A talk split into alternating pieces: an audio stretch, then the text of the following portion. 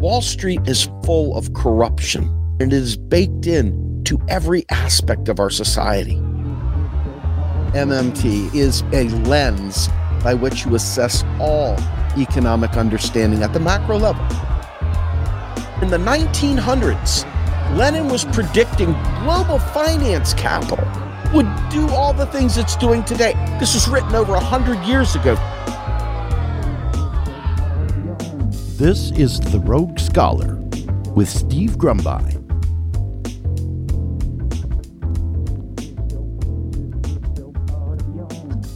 All right, folks, it's Steve, and this is The Rogue Scholar. And I have my good friend Esha joining me today. And, and let me explain to you what the point of this whole conversation today is. By the way, I love the intro music. I was like dancing Thank to it. You.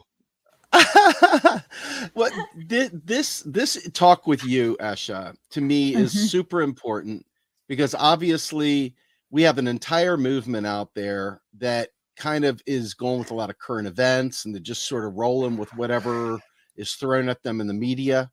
Um, and and so for me, this this became a, a huge issue because what I see, and, and as I have come to being a lefty later in life, okay, I've seen the value of not only history, but beginning to learn and understand theory and beginning to understand the arc, what I call the arc of revolution, and understanding, you know, a little bit. I'm not like perfect by any stretch of the imagination, but I'm really starting to get a handle on dialectical materialism. I know it's got some problems and so forth. It's not a complete picture, but it's a really good way of kind of analyzing systems and structures and and circumstances uh, so that you have a a baseline for how to judge history and how to move forward.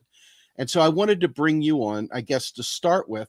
And I, I have this nice little outline. I'll just read, you know, start us off because I think this is important.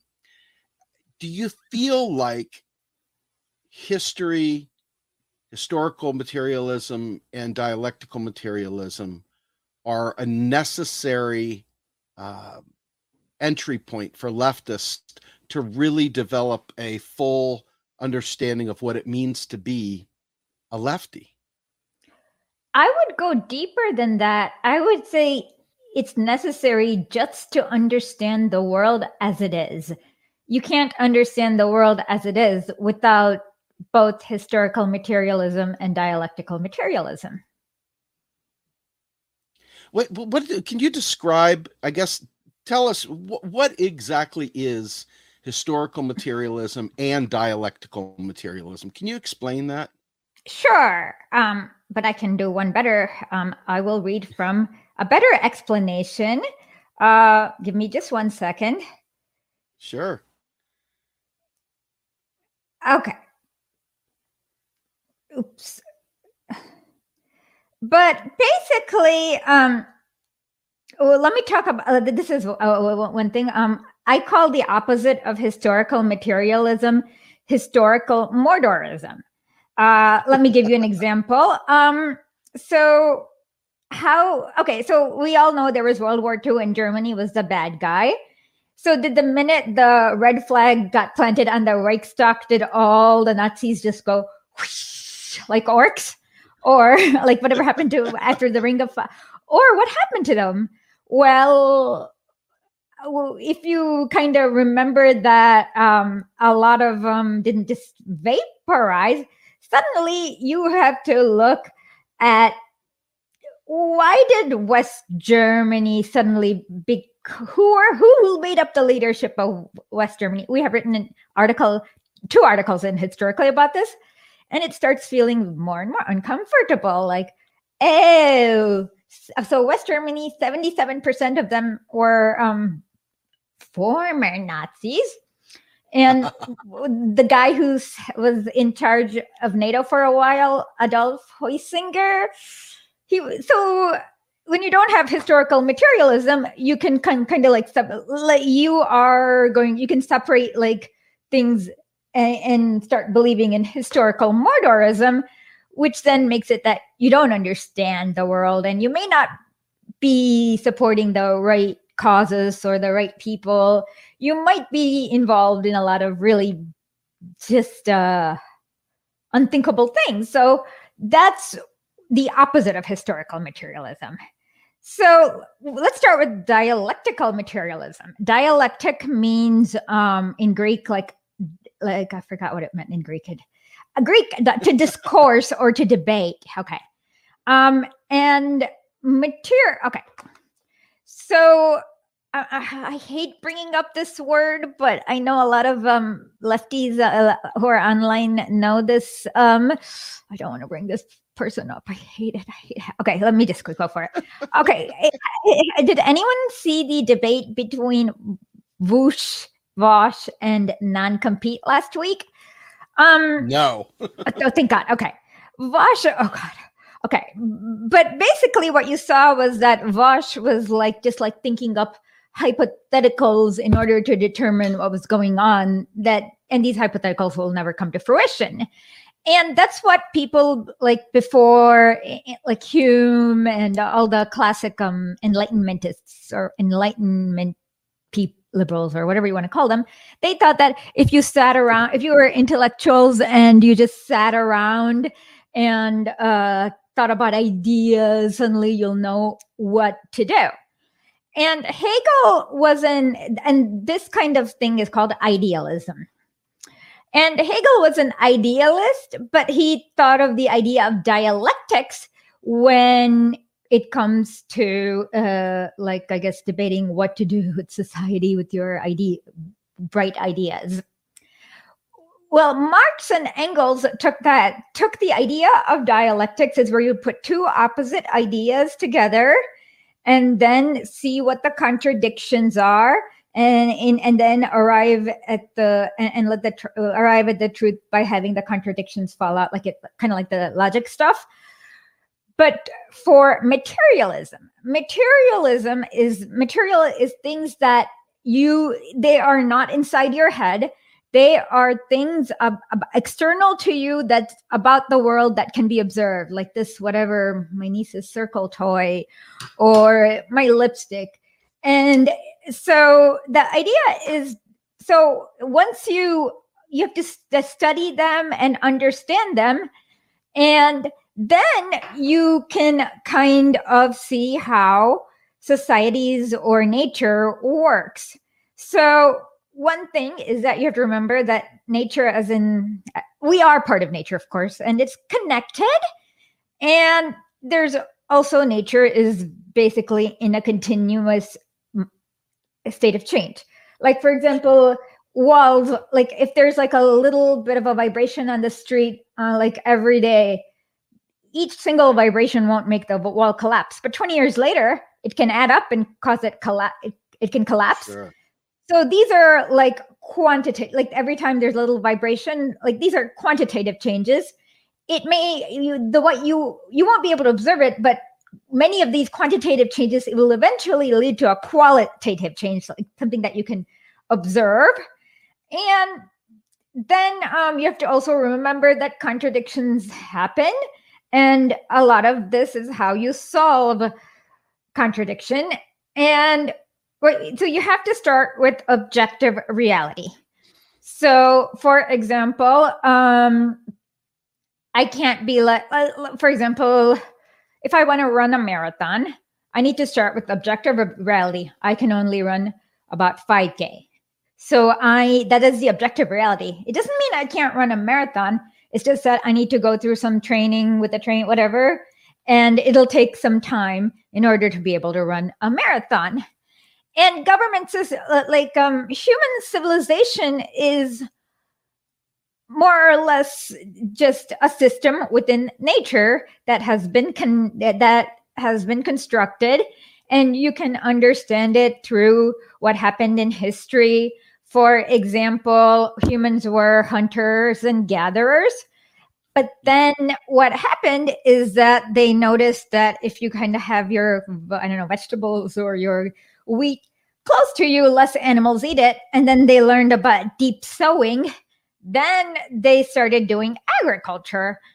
And with that, you got, with that, with civilization, you then got a primitive economy where you had a division of labor, as in somebody uh, plows and somebody else makes the plow. And so this division of labor allowed us to make more food and support more people and so forth. And and you can you, you can actually study in each like phase how the labor was divided and how it became more divided and more people were needed to do the tasks. We also need less labor overall since like I don't know a thousand years ago, because a thousand years ago a lot of us had to be in farming.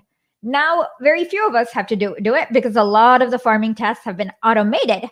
So um, I guess that the way you study the world by looking at what exists, how it changed, what used to exist, how it changed, and the mechanism in which the thing changed is a lot of dialectical materialism. So, so what you're saying to me basically is that you watch the arc of change. You see all the things that came into it. You establish that these things had to happen for this to go from this stage mm-hmm. to this stage, and and all of that kind of goes into your analysis of what is and what was and so forth. Is, is that a fair statement? Yeah like i don't believe in magic. So if for example you have i don't know uh like anything yeah. Yeah if, if for example you have uh you have this kind of wheat crop but then there is this kind of wheat crop it didn't magically pop up. We have to figure out oh, was this corporation genetically engineering this? What is this wheat crop? Monsanto, so, huh? exactly. so a lot of, and in the West, they want to make it seem like just things happen because, well, you're not going to like the mechanism in which they happen. Uh, I, I love how um, World War II, well, sorry, not two, World War One is like they tell you something about the Zimmerman telegram, and then boom, there was a war, and you're like, eh. no, no, no. It's like some archduke got ass- assassinated in Magic War, and it's like, yeah, yeah, that was not it. Lenin explains the reason behind World War One in one sentence. It is a war between the robbers of Germany and the robbers of Britain, and the winner gets to decide who gets to rob Turkey of their oil. And that's still yeah. everywhere. Yeah. Um, so so that is why they so a lot of people in the West are extremely bad at having a dialectical understanding of the world. So I, you know, they, I, we oftentimes hear about contradictions, and they talk about when the contradictions get so great that revolution becomes necessary or they talk about contradictions in general are the thing that brings about change. Whether it always amounts to a revolution or not that's another story but it always amounts to change when the contradictions can you talk about what that means? Help, help me understand. Is that is that like the american dream we're all going to do great and then all of a sudden you realize no no one's doing great or very few are doing great or whatever and it's like the contradictions of that lie become so great that we finally make changes because we can't stand the lie anymore? Is that kind of a way of looking at that? Uh, let's actually go much more basic than that. So okay. you so if you've taken logic 101 you get like p and not p will always be false because you p can't be both true and false right? Mm-hmm. p and not P. So, like, let's say P is the sky is blue, and not be is the sky is not blue. The sky cannot be both blue and not blue at the same time. So, that in the most basic sense is a contradiction, i.e., two things that cannot be true uh, uh, at the same time. But with ca- when, okay, so now uh, think of this as a process so it's it's not going to be like an on switch and an off switch. It'll be like oh, when there's a so in society we're not like a on switch off switch that can go like that. So there has to be a transformation. So the one the the one example of contradiction of capitalism that Marx talks about is that well, if you have a factory um and you pay your workers 50, 50 cents may not be a lot but if you have 10,000 workers and 50 cents from each, you're pocketing $5,000 every week by uh, by lowballing your workers. Mm-hmm. So then what'll happen is that under capitalism, the bosses will always whatever the owners of the mach- thing machineries will always want to kind of squeeze uh, have lowball the workers uh, but then if you lowball the workers who's going to buy the crap you make?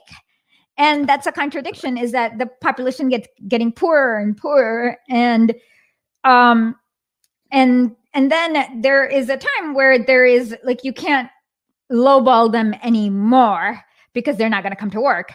And so that's like a contradiction and that has been in the historically that has been resolved in many different ways the worst way in my opinion is the germany 1930s model. Yeah one of the best ways is d- d- definitely the russia 1917 or the cuba model which did not involve whatever. So um so that's what it is. Like so th- uh, for example it, so then you'll have oh for example you'll have more uh, as capitalism goes on they'll say that everyone can have a decent life but then you'll have more and more people becoming poorer poorer. That's called proletarization. And so again you can't have there's a time so I, I guess it is a process where just those two things cannot be true at the same time. And uh, so human society somehow will go through a process of change so you you have been very very good. You're you're you're the only person I know, honestly. And I see I mean I see a lot of people doing various things in the space, but you're the only person I know and this is why I love you so much. You're the only person too. I know that literally snags people up out of nowhere and teaches them Lenin at night. You're out there mm-hmm. having them, they talk, you talk about an issue, they kind of give you their idea of what they think is going on, and then you select a reading for them that matches where they need to be or what they're thinking about and helping them go from a basically non theoretical perspective to a theoretical perspective. And in this space, I have found um, my opportunity to be on with you is one of the high points of my time learning Aww. lefty stuff. It really is. It's it's become really important to me because it shows that you can do the reading, you can learn a lot of things, and as you start to see the world differently, you can have a different impact on the world. And so, what you're doing to me is is really super important for for those of you who don't know Esha runs a late night show called late nights with lenin and she'll invite a guest on and she anyone can be a guest and my dream is your MAGA hat wearing awkward uncle and turning him into a leninist it's it's so amazing and and so i guess i guess the question i would like to propose to you next and, and we t- kind of talked about this in our agenda here is what role does once once they learn what Lenin would do, once they hear about this stuff, you know, what role do you think having a theoretical framework provides in terms of looking forward? I mean, we're looking backwards on one hand for the history here, for understanding the theory, but then as we look forward, what role do you think theory plays for leftists, for regular leftists, Jane, uh, like you said, even the MAGA hat wearing uncle, mm-hmm. what what role does this have in us really, really changing society the way we'd like to see it, to, to, to having that really, really massive change in terms of the balance of capital and labor and and life moving forward? How, how does that play into organizing for the future? Um. Well, the first thing is like I said, you can't solve what you don't understand. So if you can't see the world as it is, you can't solve any problem because you're solving a I don't know what you're doing. Um it, eh, that's like the first thing. The second thing is um uh, okay. So uh, some so Antonio Gramsci wrestled with this idea for a long time. He was in an Italian fascist prison for like God, God knows how long. And he wrote these things called prison diaries. And for him, it bothered him a lot because it was like, wait a minute, there are all these people who are very struggling. For him, what bothered him is like, there was a group of Italian peasantry that like Mussolini could just like bribe, and then they were shooting at the workers, and he, he couldn't like understand what was going on. And then he determined that so in our society, there are things that are directly involved with making things or modes of production. Production, production is making things. Somebody tried to like own me on uh, Twitter with this, and literally Karl Marx kind of said something similar to like production is making stuff. um, um, and then you have why do you have a priest? Why do you have churches? They don't make crap. Why do you have schools? Why do you have universities? newspapers. A lot of those, they don't make crap, but you have it because the idea is that these things are part of society that reinforce the way stuff is made. So you have a priest that says, work hard. And then in heaven, you get to go to heaven if you work really, really, really hard. Um, or um, you, um, or you have uh, the economics department at certain Ivy Leagues that say, hey, if you have austerity and let like all these people starve, somehow, ma- and, oh, and if you privatize the water, somehow magically your economy is going to get fixed. Um, uh, I'm, I'm talking about Bolivia and Harvard, of course, with the economics department. Um, and why do you have that? that is in order to reinforce the existing base or the manufacture of consent.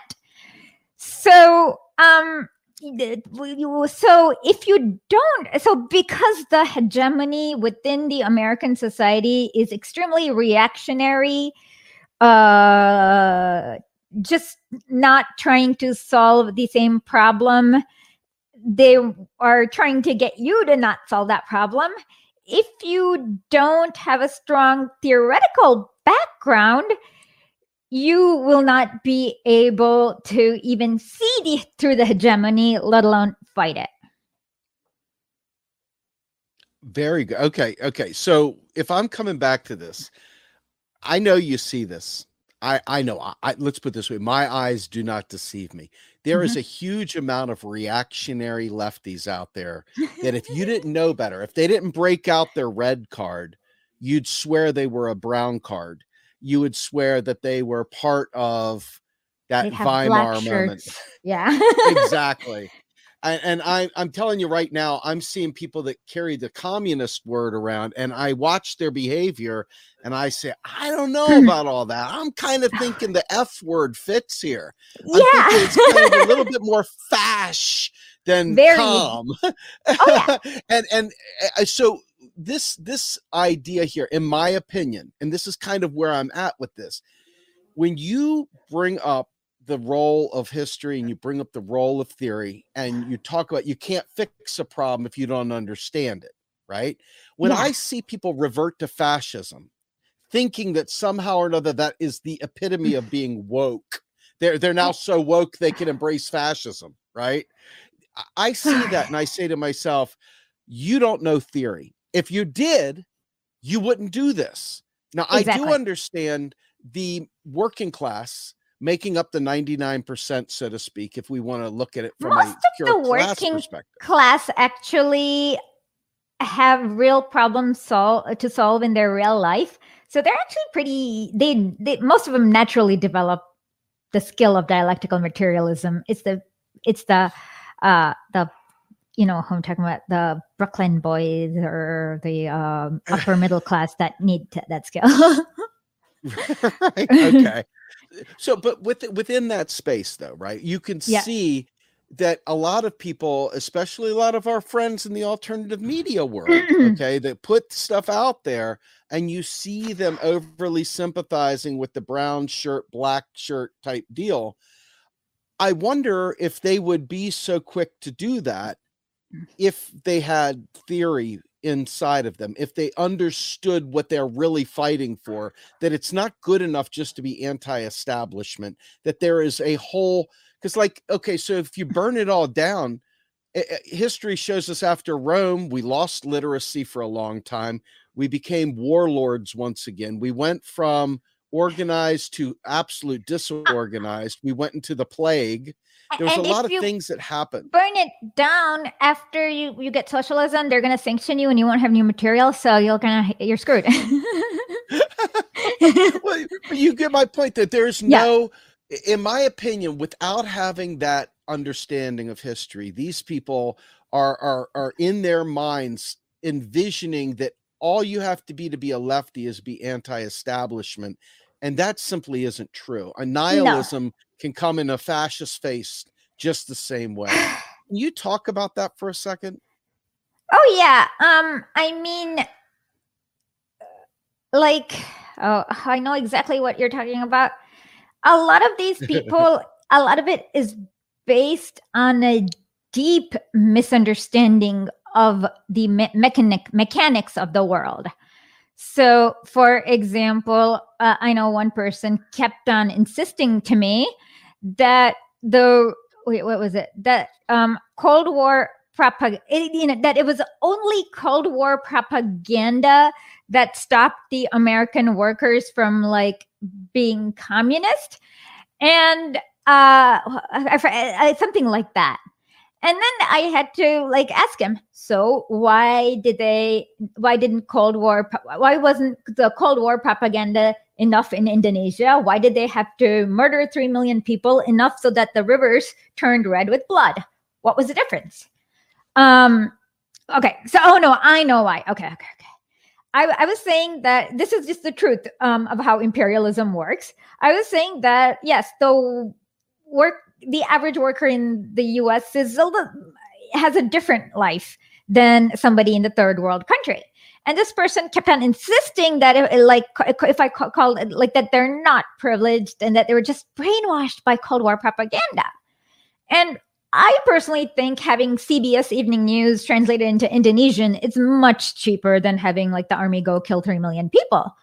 But why didn't it work? Because Cold War propaganda only worked because of the material reality that was constructed post World War II. Like they had the nice little suburbs and the wages went up a little bit. Uh, I mean, it didn't matter that you were looting from Indonesia or like having child slaves mine your cobalt, whatever you needed back then. You got cheap goods.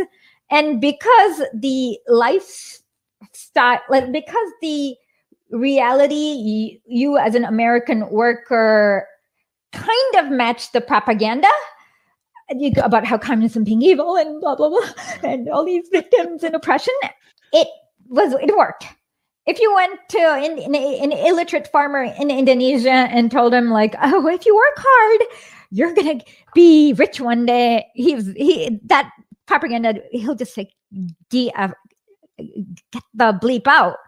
Um. so then, so but then, what you then realize is that the reason why um the bourgeoisie have created a world where the American worker is a little bit uh, has a different lifestyle um, is because they need you for like one task, and that is the military.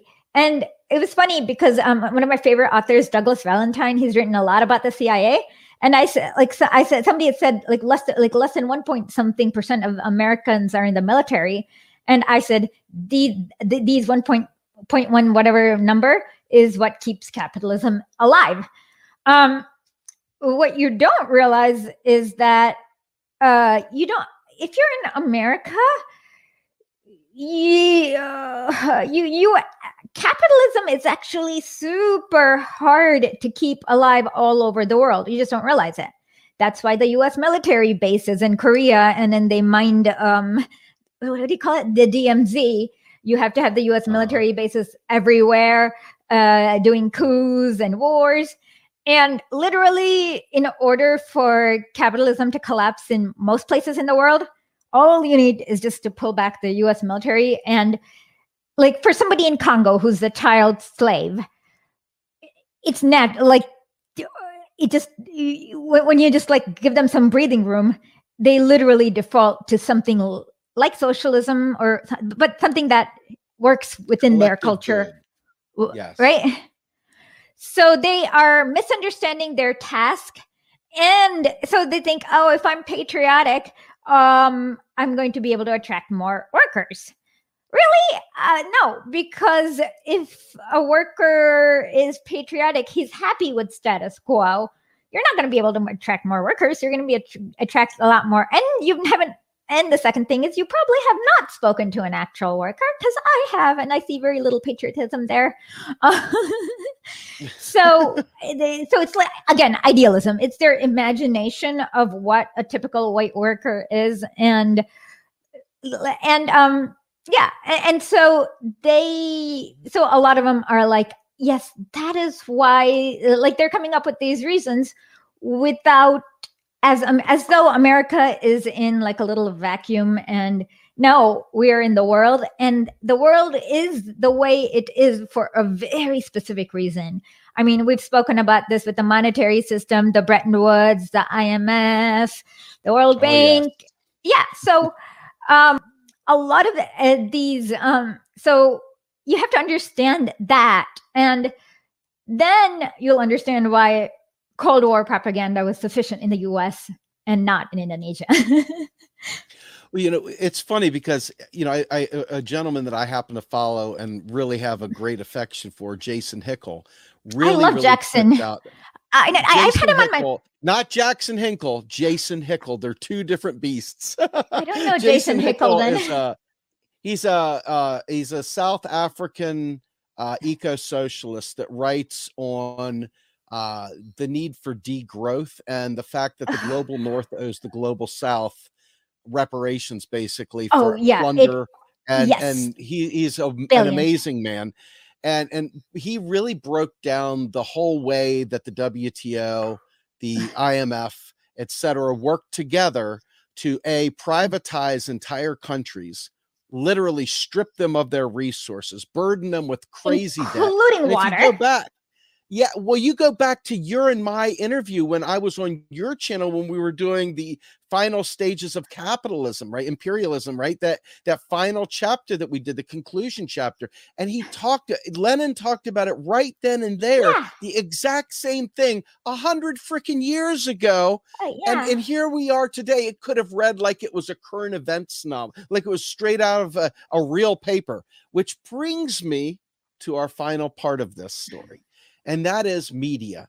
You know, uh, when I read What is to Be Done the first time, Lenin's great little pamphlet that came out way back in the day, I was rem- just completely overwhelmed with his dress down of all the pop up media. He was like, hey guys, you guys, yeah. all these pop up media, this isn't good for us. I know you think it might be, but it ain't.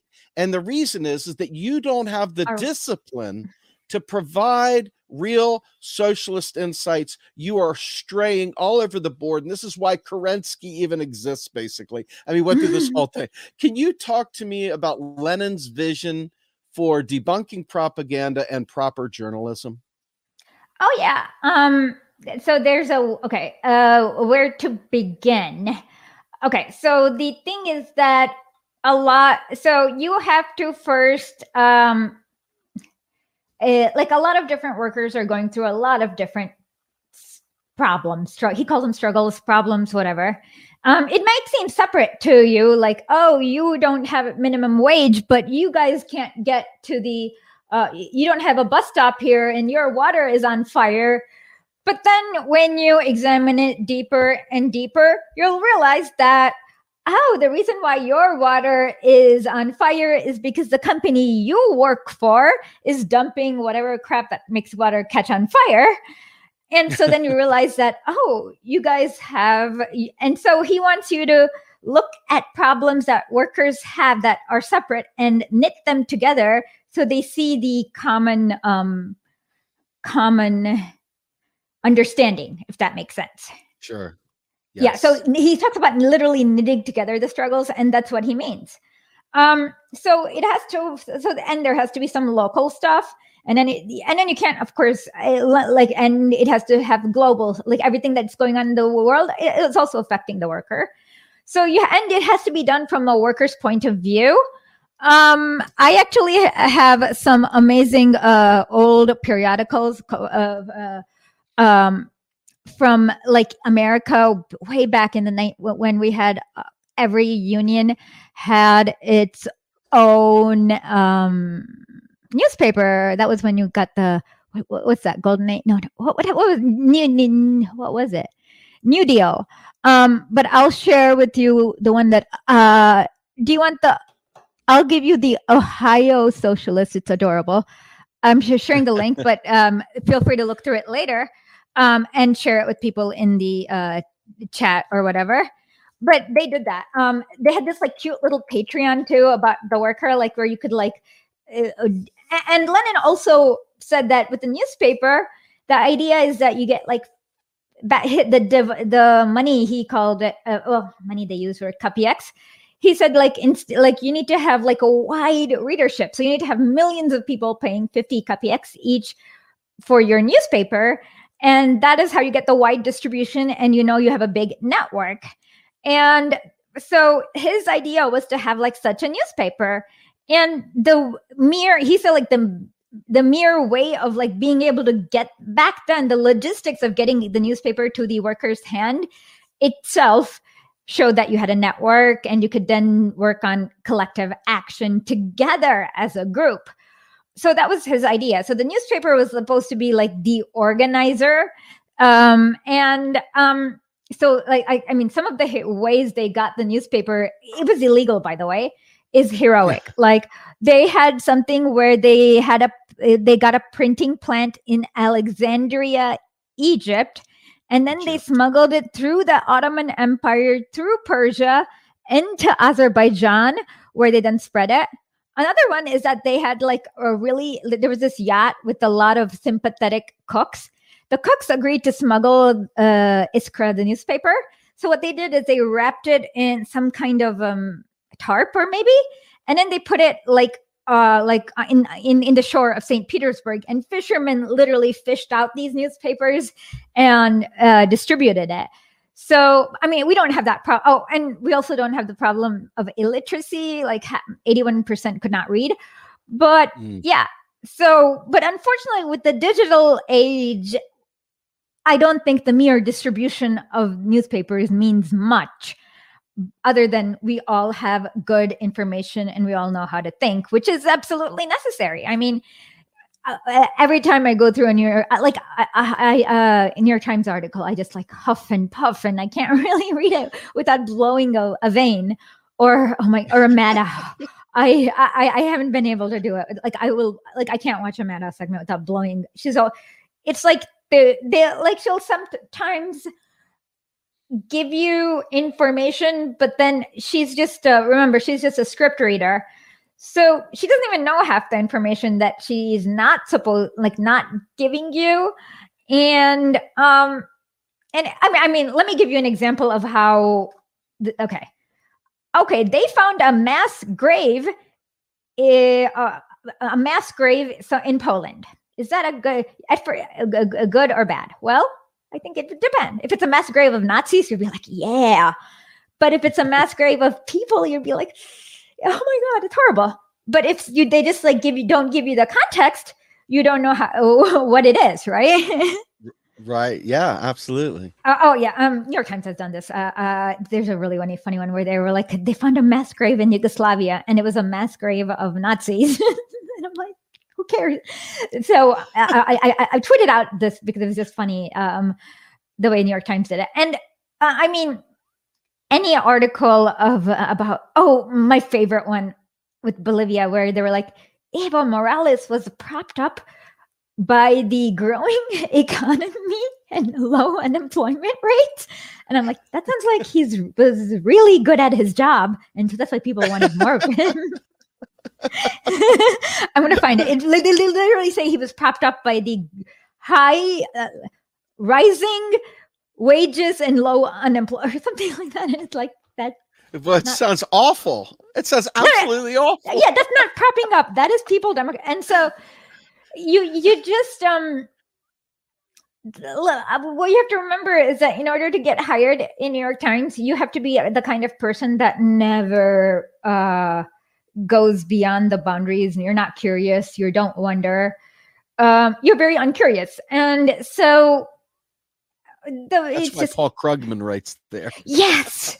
And um and what's his face? But but but bedbug. Brett bug. Brett is he still right? Right? It right? Really bad article. Oh, op-ed. The op-ed has to be banned. I'm sorry. it's just horrible. I would ban the uh, op-ed of. I don't know. After the revolution, we are definitely banning op-eds because oh my god, what's the point of having these like boomers write about David Brooks is another bet? Oh god. Oh my God, he wrote something horrible the other day. I, I yeah, keep going. yeah, like I remember once he wrote about how he was met a high school friend who was over who he took to a sandwich shop and she was overwhelmed by the sandwiches. And I'm like, what are you talking about?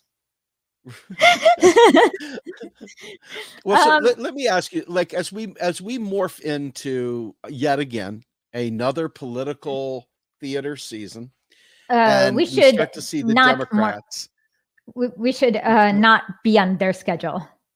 No, eh, well, bingo. But you understand though that sadly, because of the nature of propaganda and the power of the big five mass media propaganda outlets, the establishment outlets, we're we are really running against the I mean, we're like salmon swimming upstream. I mean, it, it Mhm. is really, really, and there's lots of grizzlies putting their hands in there trying to snatch us as we're going up the stream. H- how would you advise uh, people who are trying to be good lefties, who are trying to learn theory as they watch the political theater unfold? What advice would you give to them so that they can discern better? Don't watch the political theater is the first advice. I would say that if you are if you are a journalist, um, you should be like doing research and don't try to cover something on time, but try to do an extensive coverage. Rania Khalek, she does a great job of that. She's not like on their clock. She's like watch all of her. Th- she she's done great things on Lebanon and Syria and now Ethiopia. She so um uh I would say like for me um my I I, I I'm just like I- I think I'm pretty good at spotting color revolution, So that's what I usually focus on as uh but but I, uh, oh god I'm just gonna go ahead and say it. It doesn't really like uh, I don't know how to explain it, but like I every think I know what you're going to say. Congress and the Senate is all like that doesn't matter, like because nothing means anything. I don't know how to explain. It. Like you can't. it's it's theater. It's pure freaking Yeah. theater. is what it is. so you have to kind of look underneath the matrix. So don't care what like.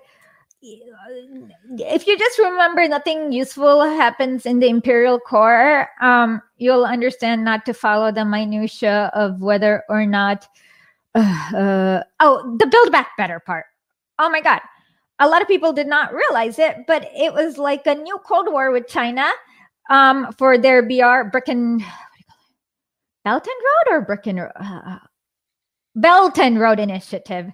So um, I'm not saying that it like they, they had it had some good provisions, but there was another agenda for the Build Back Better, which was to try to be like a try to end uh, try to like actually stop like people in Asia and Africa from actually addressing climate change with greener infrastructure, whatever, uh, because um, of uh, yeah, and so e- like even that like um i noticed a lot of lefty reporters i'm not um a certain um Sirota, uh was very um involved in the minutia and i'm just like and then he gets really uh, his outrage is genuine he gets very outraged about the democratic party acting like the democratic party but we've been through this before this is how they'll always act like the scorpion and the frog and then the sc- scorpion says if guys bite you we're both gonna die. And then the scorpion behaves like the scorpion. Like that is the Democratic Party. So you know, I think I think with Sirota, the the one thing I that love I, I, I, keep my, his, I, I was his outrage is genuine. you want him to get it, don't you? He's so smart on so many things, and you want him to cross over and realize the Dems blow monkey chunks, but i- i- we just can't quite get him there. But yes, uh, keep going, keep going. it's heartbreaking. I'm like, dude, just yeah. And he's a and and it he he he's really distressed about this. I can see this, but it's like, aw. Um, I, I yeah. So I guess my thing is that um, Americans should okay. So if we are, if there's a like, like, okay, of the things that of the crap that they're doing here in America is like this. Under the world, it's like, oh my god, it's horrific. Like, I can't tell you the like, it is horrific.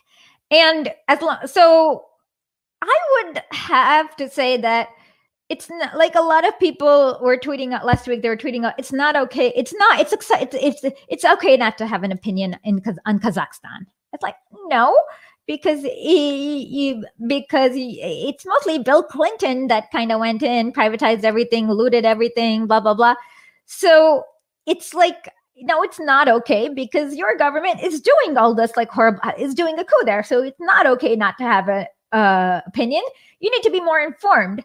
And I really think that if you start follow, uh, just actually um, start following world affairs a little bit more, you will see the hand of capitalism and all the things that's going on, and you will see eventually it'll come back here locally but you will understand it in a more in a different way. And then when you see that happening locally you're better able to be informed. And i don't know as for organizing i think we just need to have people being able to be like i honestly can't i i, get horrified of, of the lack of basic literacy as in you know how to read but you don't know you don't understand these words that have meanings comprehend.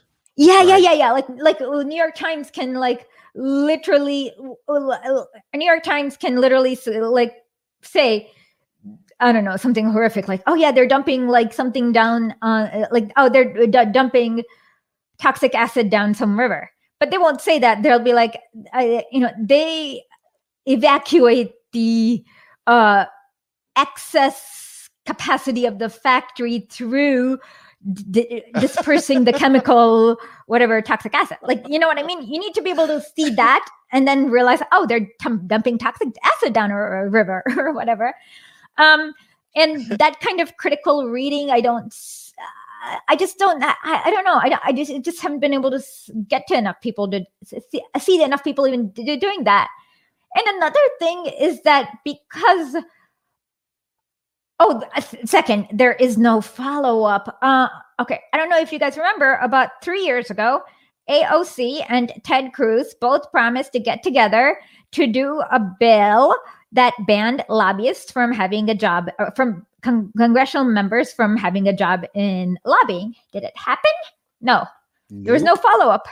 No, there was no if uh, like there's no so. A lot of times, like the politicians will say really nice things, and then people are just like happy that it allegedly happened but then when you read the fine print none of it happened and there's no follow-up. And so i, I guess i don't know. I don't know what feel free to ask me any other I, don't know what to say. Well, I, I tell you what, at the end of the day, I see the left right now i- i- at a real crossing point, a real juxtaposition of seeing electoral politics as a means of an opportunity, maybe to educate people about socialist ideals. But I think people begging and pleading and praying that we'll get the right progressive in office or praying that we'll get the right Democrat in there. I think history has shown us, and this is what this whole discussion has been about. yeah about. check out the ohio socialists from 1903 that i just sent you and they will explain why you won't ever get the right democrat Well, look, we're we're at the end here because of time constraints. So, Esha, I just want to give you an opportunity to tell everyone where they can find more of your work and uh, let them know what you're doing. Okay. Um, you can go to historically.substack.com. We have once a week podcast episode, and then we have an article once a week of, about a topic in history. Um, we can, uh, and then check out our YouTube channel where we have late nights with Lenin Saturday at 10 p.m., where we read through some of the theory. Um, and I want to, I mean, there are some few other projects I'd like to be involved, but, but, but we need more paid subscribers. So if you can become a paid subscriber, um, I've been, I guess I, I'm trying to, um, so, so I don't know how to, uh, okay. My ultimate dream is to write a book about the, like a people's history of the USSR. Um, but the thing is that uh, um, uh, everything like it's hard to debunk the the amount of wrong that exists around it's like so wrong like you just it just like overwhelms you um but i am learning russian for that um so hopefully wow. we'll be Да, я изучаю русский язык. I hope my Russian teacher Listen to you. I hope he's not watching because he'll probably think I'll, I'll pronounce something wrong. Okay. Um, okay. And then, um, yeah, th- that's about it. Um, I want to also do, uh, some people, uh, there's a certain word, uh, we'll call it the C word, um, if you know what I mean.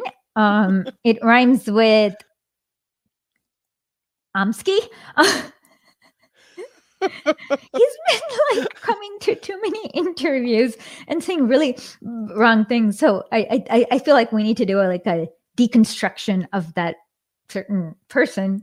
you know what I'm talking about, right? I do. I do. All right. Well, listen, folks, I want to thank you, Esha, for joining me today. This has been a blast, as always.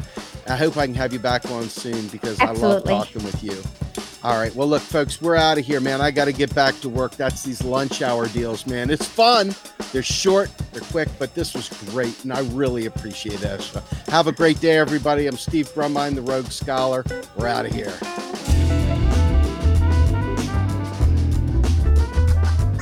The Rogue Scholar is a production of Real Progressives. If you would like to support our work, please visit patreon.com slash realprogressives.